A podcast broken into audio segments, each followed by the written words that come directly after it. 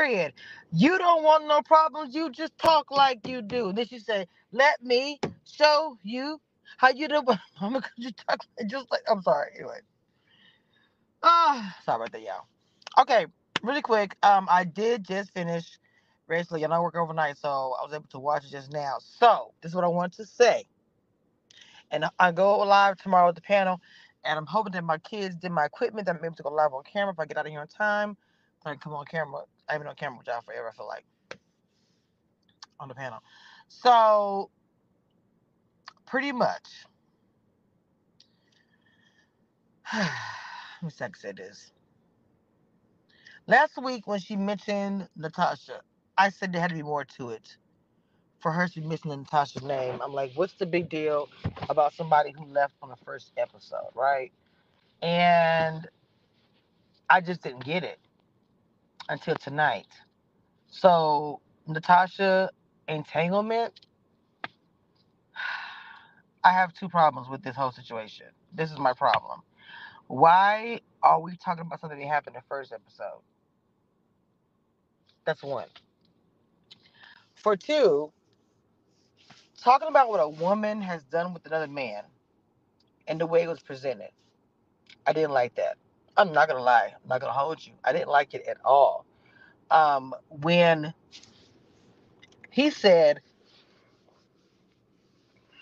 and I quote, well, not not quote, but I'm not gonna let you disrespect her like that.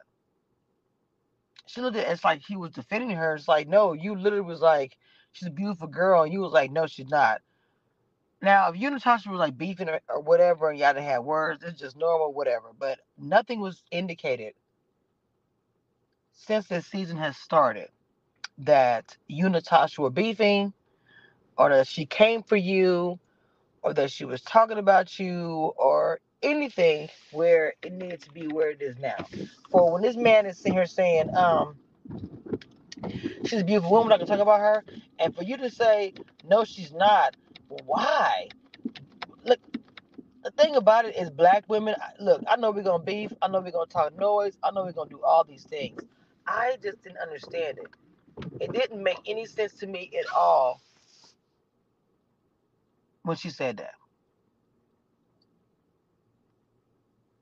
I just didn't I did I still don't understand why she said that. That's the word I want to use. Beep shaming. Okay? And I hate to say that, and, and Morgan does ever come to my show, that's fine. And I would love to ask her. This is the thing about it. That stuff doesn't bother me if the cast don't like what I'm saying. From what I saw on screen, um, whether there was editing involved or not, you talked about that woman, and I didn't understand why. I never heard Natasha say anything about you. The girl was on one episode or whatever. So I'm, you know, I'm just really confused by that whole interaction. So I'm not gonna lie to you, I'm not gonna hold you. I didn't like it. I liked the way Tony stood up for her and was like, look, just so I'm I'm not gonna lie. I don't know how the panel how what I'm gonna say on the panel tomorrow, but this is my take. I didn't like any of that, bro. It was real nasty. Like to me, as a woman, I'm not about to bring up something that happened before you even knew or thought that we were gonna be doing something together.